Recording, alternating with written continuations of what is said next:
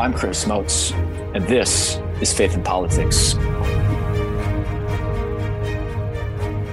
On this broadcast, we range from the soul to the state as we cultivate those virtues and explore those principles that help us live well as faithful Catholics in this great land. Well, folks, we are uh, through our legislative session, through nine weeks of faith and politics in the Capitol building up in Pierre. Our only day left is March 29th, known in the biz as Veto Day. And there's a little bit of uh, political uh, high drama, you might say, going on right now. House Bill 1217, a bill to protect women's sports, uh, fairness in women's sports, is on our governor's desk and there's there's some hesitation in signing it, despite uh, early assurances that it would get signed. Um, I, I, may, in closing, just offer a few remarks on what Catholics might do about the bill, but just to kind of thinking about the issue, um, I, I, wanted to bring bring on the program uh, an expert to kind of help us really think through gender ideology and some of the surrounding issues really well as Catholics. Um, the mind of the church really has a lot to offer us as Catholics, and, and so formation is, is really, really important. My guest today is Dr. Andrew Sodergren. Dr. Sodergren practices uh, psychology at Ruah Woods Psychological Services, which is associated with uh, Ruah Woods, a Catholic nonprofit ministry founded to help build a culture of life by teaching and promoting the theology of the body. Dr. Sodergren holds master's and doctoral degrees in clinical psychology from the Institute for the Psychological Sciences in Arlington, Virginia. IPS is the only graduate school in existence devoted to integrating the best psychological science with a Catholic view of the human person and the moral life. And I had the pleasure of meeting Dr. Sodergren a couple of years ago. He was in South Dakota doing some really great uh, workshop training for our Catholic school teachers throughout the state, uh, both in Sioux Falls and, and Rapid City. So, Dr. Sodergren, welcome to the program. Thank you, Chris. It's great to be here. Well, well, we've got a, a, really big topic, and and I know my listeners have heard some things about gender ideology and gender dysphoria before, um, but just with the timing um, of this bill, I thought it'd be really important to kind of revisit some of the basic things that we can uh, take from both theology and the psychological sciences. Um, so, mm-hmm. you know, and one of the questions that I, I keep getting again and again from you know Catholics, they're they're they're mass going, they they go to mass on Sundays, but aren't necessarily I don't know, maybe haven't really thought about this issue before. And it's the questions like, why is it you know why is it that big of a deal? You know, so I, you know, obviously it's a big topic and we could begin in so many different places. But, you know, in your introduction, I mentioned the theology of the body. I don't know mm-hmm. if that's the best place to begin. Do you want to just maybe um, help us help us understand what is this theology of the body sure. as as maybe the, a springboard for the entire topic? Yeah, sure. I think that's a great place to start, Chris. Uh, many Catholics don't realize that our faith actually has a lot to say about male and female, uh, about what we call the sexual difference, the fact that we're made male and female. And a lot of what um, the church has to say about this, um, it was, it was, really developed to a large degree or, or, or um, expanded to a large degree by John Paul II, um, Pope St. John Paul II. He, in a sense, saw the writing on the wall um, he could read the signs of the times of what was going on in the 20th century uh, with uh, the Nazi Holocaust, followed by the sexual revolution, uh, and the things going on in Western culture. And he could see that this breakdown of our understanding of what it means to be human, including our maleness and our femaleness, was at the root of uh, so much of, of what was going on in the culture and what continues to, to go on in the culture. And he was deeply concerned about that. And so he wrote extensively about the nature of the human person and about uh, what it means to be created male or female.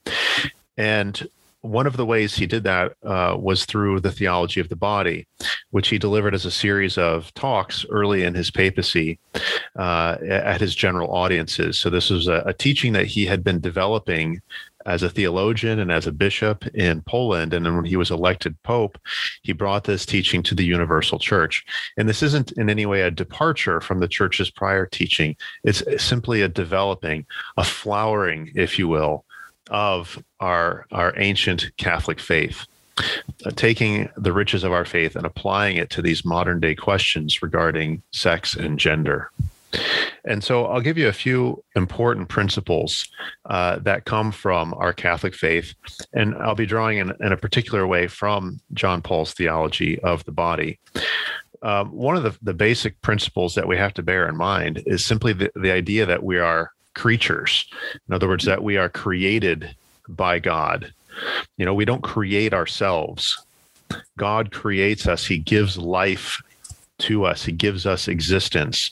So our very being and our very lives are gifts given to us that we are to receive. And that means that they're already pregnant, if you will, with meaning, with a, a rich meaning that that is there uh, inscribed there by the creator. And it's our job to uncover that, to discover that. It's almost as if one one analogy I like to use sometimes is it's as if we wake up one day and we realize that we're we're in a play, a theatrical production, and we've been given a role. And the play is already underway. It started long before we showed up on the scene, and it's going to continue after our part on, on, on stage is over. But we've been given a role, and our job is to discover what that role is mm. and to help develop it right it's not it's not uh, so scripted that we don't have a partnership in creating but the role is in a sense already defined to some degree and our job is to receive it and then cooperate in developing it and that's so important that that's essential an essential part of what i think it means to be a creature and another important point that we get from theology of the body not only are we creatures meaning that we, we, we receive ourselves from God. But as creatures, we are a unity of body and soul. You know, human beings are unique in the cosmos in a certain sense because, um, on one hand, we're sort of like the angels in that we have spiritual capacities like reason and free will. We have this ability to commune with God. Uh, on the other hand, we are physical beings like the rest of the animal kingdom right we have we have bodies we need food we need rest all of those things that come with being bodily and so the human person in a very unique way brings together the entire cosmos the spiritual and the physical and and and, he sort of is, is in a way uh, the pinnacle of of the visible creation and our bodies are integral they're integral to who we are. Man is, is a unity of body and soul. And the church has been very clear um, throughout the centuries, and, and this was reiterated in a particular way at the Second Vatican Council, that we are not to despise our bodies. Mm. Right, and, and I'll, I'll give yeah. you a, a, direct quote here from uh, from Gaudium et Spes, the, the one of the the um, constitutions of the, the Second Vatican Council, man is not allowed to despise his bodily life. Rather, he is obliged to regard his body as good and honorable since God has created it and will raise it up on the last day. Mm.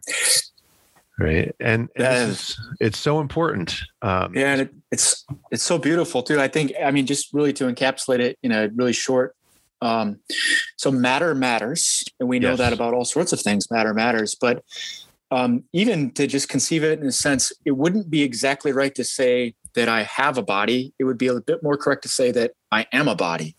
Absolutely. Uh, I am a body and a soul. That's, That's what I correct. am.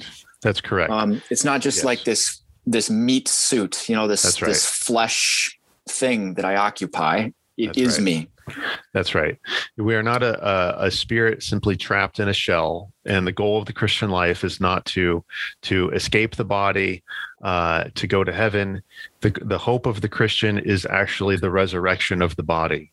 It is to mm. be whole and entire, body and soul, raised up, and to participate in the new creation that Christ will usher in at the end of time. Right. So our bodies absolutely are integral to who we are. It's more appropriate to say I am my body than I have my body. Mm. And so the body, um, to develop this just a little further, John Paul II describes the body as, in a sense, the sacrament of the person. He says the body reveals the person, it makes visible the invisible reality of uh, of our interior life, our spirituality, right? So it, it, the body and the soul work together to make us who we are. And it is through the body that we discover our maleness and our femaleness. Right. So we discover in the body these these signs of being male or being female. And it's important to recognize that these are not simply um, insignificant biological facts, but they are fundamental aspects of who we are.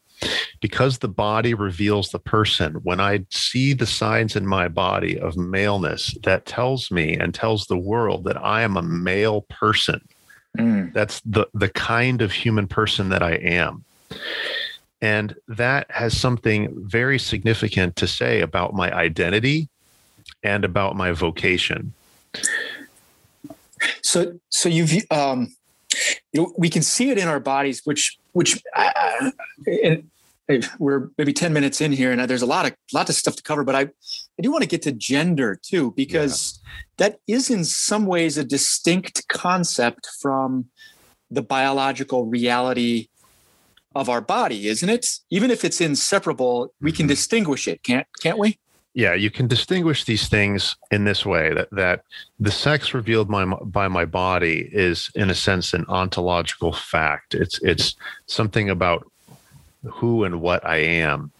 When we talk about gender and gender identity, we're talking about my awareness, my self understanding of who I am.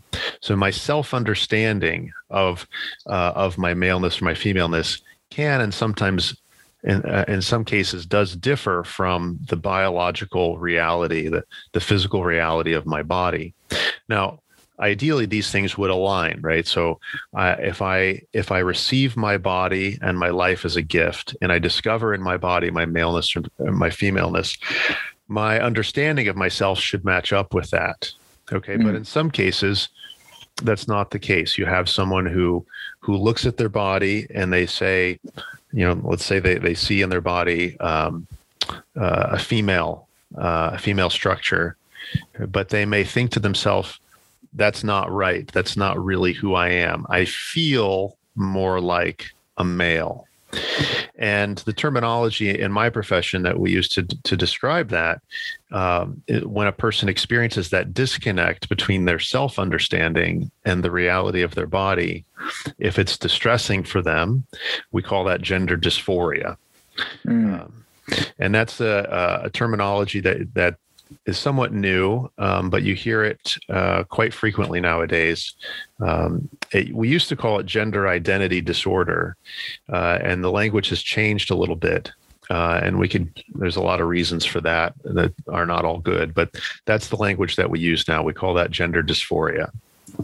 So, so I, you know, I think this um, gender dysphoria as a psychological condition is has maybe jumped up on people's radar screens more so just in the past several years because of the way in which it's been valorized we might say in the media. I think it was maybe i don't know five or six years ago that uh, an olympic an, a male olympic track athlete uh, bruce jenner appeared on the cover of vogue magazine um, with a new name Caitlyn, and having feminized his body uh, using surgery in some ways. But but but that's not to say that this psychological condition isn't real in a way that's been around. I don't know for for a long time. Is that I, that's correct, isn't it?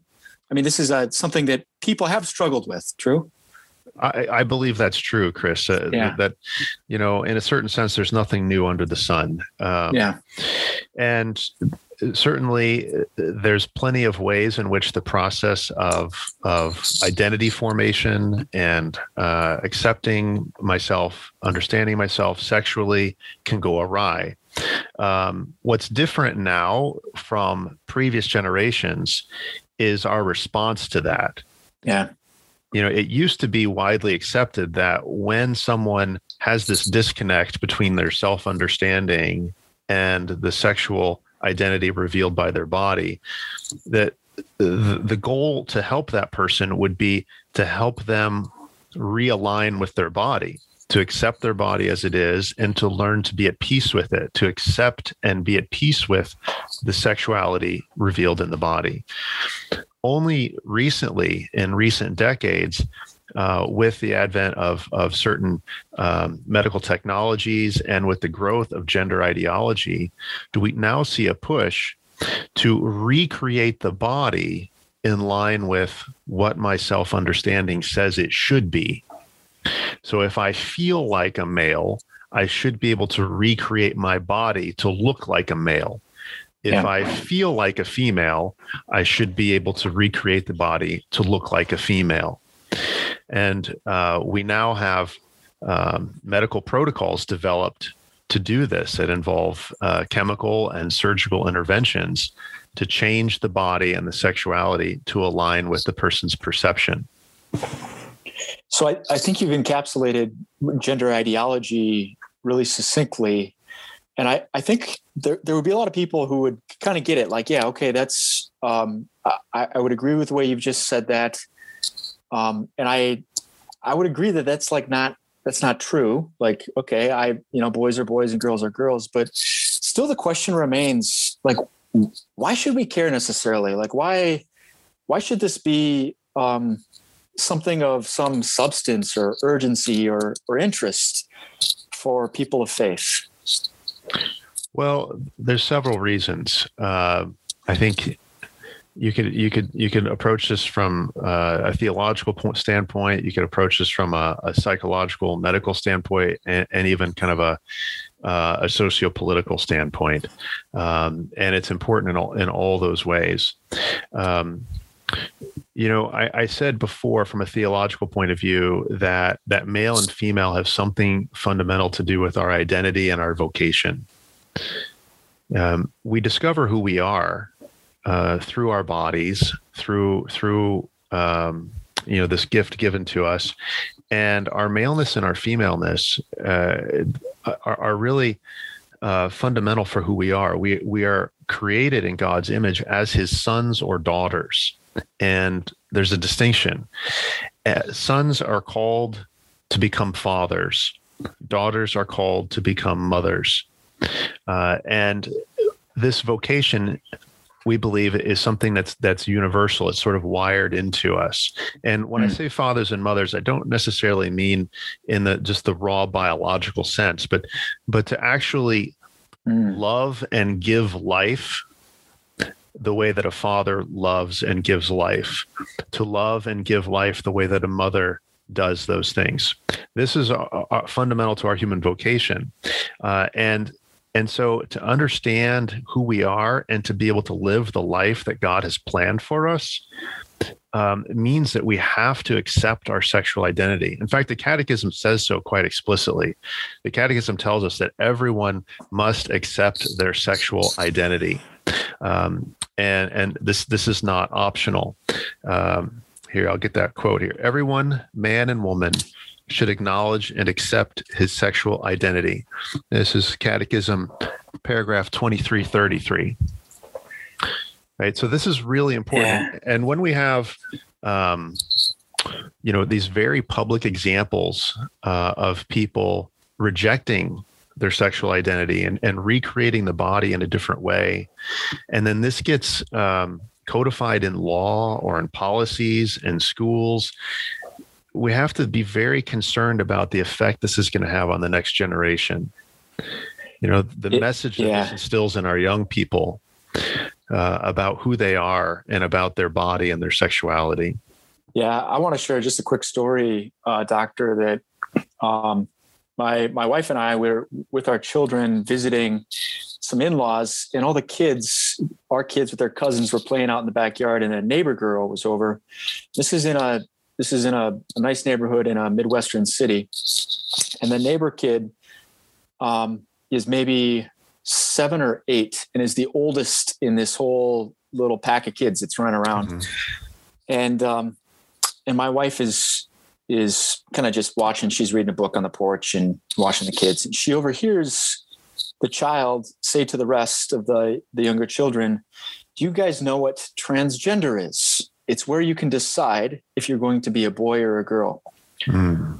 Um, and my my wife, God bless her, intervened and and and handled the situation um, mm-hmm. just very appropriately. Um, but uh, it just really struck me that yeah. you know children don't make this up. Um, ch- children receive this from from a particular place. So not only is that wrong, but it was it was taught to her right by you know her parents or school or you know who knows where she picked it up. Um, but yeah. Um, but to just your point though about this, you know, from the mm-hmm. catechism, everyone, man, man and woman should acknowledge and accept his sexual identity. The the catechism goes on. I've got the quote in front of me too. It's that all these differences, physical, moral, spiritual differences between this, the sexes, this complementarity is ordered toward the goods of marriage and the flourishing of family life. The harmony of the couple and the harmony of society depends on this.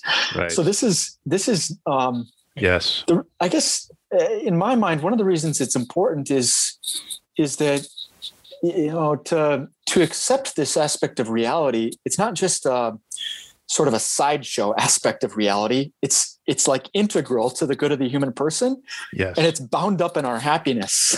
Absolutely not just yes. as individuals, but also our social happiness, our social harmony, as the Catechism says. So, if you're just tuning in, this is Chris Motz. I'm the host of Faith and Politics. I'm joined by Dr. Andrew Sodergren um, from Ruah Woods, who's got a clinical psycho- uh, psychological practice and also does a lot of great work with theology of the body training. We're talking about gender dysphoria and gender ideology um, could just kind of having this conversation in light of some bills uh, in the South Dakota legislature. So, doctor, we've got we've got about five or so minutes um, left remaining.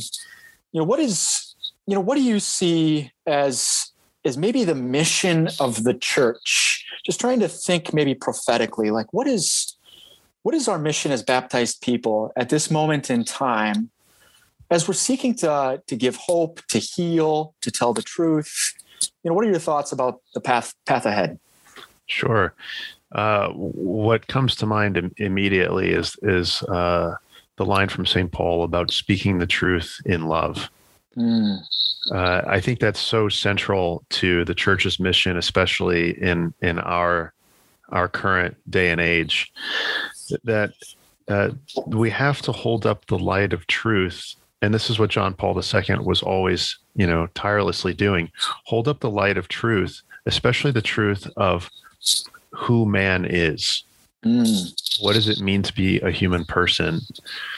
So that you know, we we hold up this truth so that um, when you know when when people hear this message, something inside of them should go should, should say yes yes, that there's a resonance there because it corresponds with how we were made. Even if we don't realize it, even if we've never been taught, when you see something that that speaks to the the deepest level of your heart, there's a resonance and something inside says, "Yes, I want to know more." Mm. And that is uh, absolutely crucial to the church's mission. The truth has to be spoken in love, meaning we have to recognize where people are at and appreciate uh, their suffering. You know, these people who who do experience gender dysphoria suffer incredibly. Uh, mm. We know from research that uh, there are very high rates of depression and anxiety. Um, sometimes substance use disorders and and often uh, suicidal tendencies uh, among this population of people. So there's there's very real suffering, and we want to come alongside and support and help them and, and try to alleviate their suffering. But any attempt to help has to be in harmony with the truth of the human person. Because if we deviate from that truth, even if our intentions are good, even if I say that I love this person and I want what's good for them, but if I'm not acting in accord with the truth, then I'm ultimately going to harm them right? Because i'm going to offer them strategies or helps or or you know whatever that ultimately does not accord with their nature. Well as long as we've got a couple minutes left and you've brought it up you know we hear this claim bandied about that actually it's you people who don't accept this that are causing increased suffering and perhaps even increased suicide. Is that is that a claim valid Absolutely not. Uh, so, as you pointed out earlier in the program, Chris, you know these struggles, uh, this gender dysphoria phenomenon's not a new thing. It's been around for a long time, yeah. and we've seen these same rates of suffering um, you know, throughout. And even in cases where people nowadays have access to these treatments and go forward with transitioning, we still see tremendous suffering in this population. You know, it, it, you change the body, uh, you might feel better for a while because you, you you like a little bit more what you see in the mirror, but ultimately it doesn't mm-hmm. ail what really is hurting in the person's heart. Yes. Because you can't erase their fundamental maleness or femaleness you know it's always going to be there well speak the truth in love and i'm so grateful doctor that you just do that so well if people want to learn a little more about um, Ruah Woods, where might they check out your organization? Sure. We have a couple different websites. Uh, Ruah Woods Press, that's all one word, R U A H, woodspress.com is a great place to learn about our K through 12 theology of the body curriculum. Yep. Uh, and also uh, Ruah Woods uh, .org. It's kind of our general website. And then for my uh, practice, it's rwpsych.org. Very good. Well, thank you so much for joining us on the program. Grateful that you took the time. Thank you, Chris. I'm glad to be here. And thank you, dear listeners, for for tuning in. Before we wrap up for, for the for the evening, just want to share that uh, the House Bill 1217 at the time of broadcast uh, on, let's see, Tuesday, March 23rd, we've got a little under a week until veto day. And House Bill 1217, which I mentioned at the beginning of the program, is a bill that uh, the bishops of South Dakota have endorsed, testified on its behalf in committee. Uh, throughout the legislative process and um, kind of had some ups and downs, but ended up uh, successful in the House uh, with 50 votes in favor, and then and then passed through the Senate with 20 votes in favor on the governor's desk.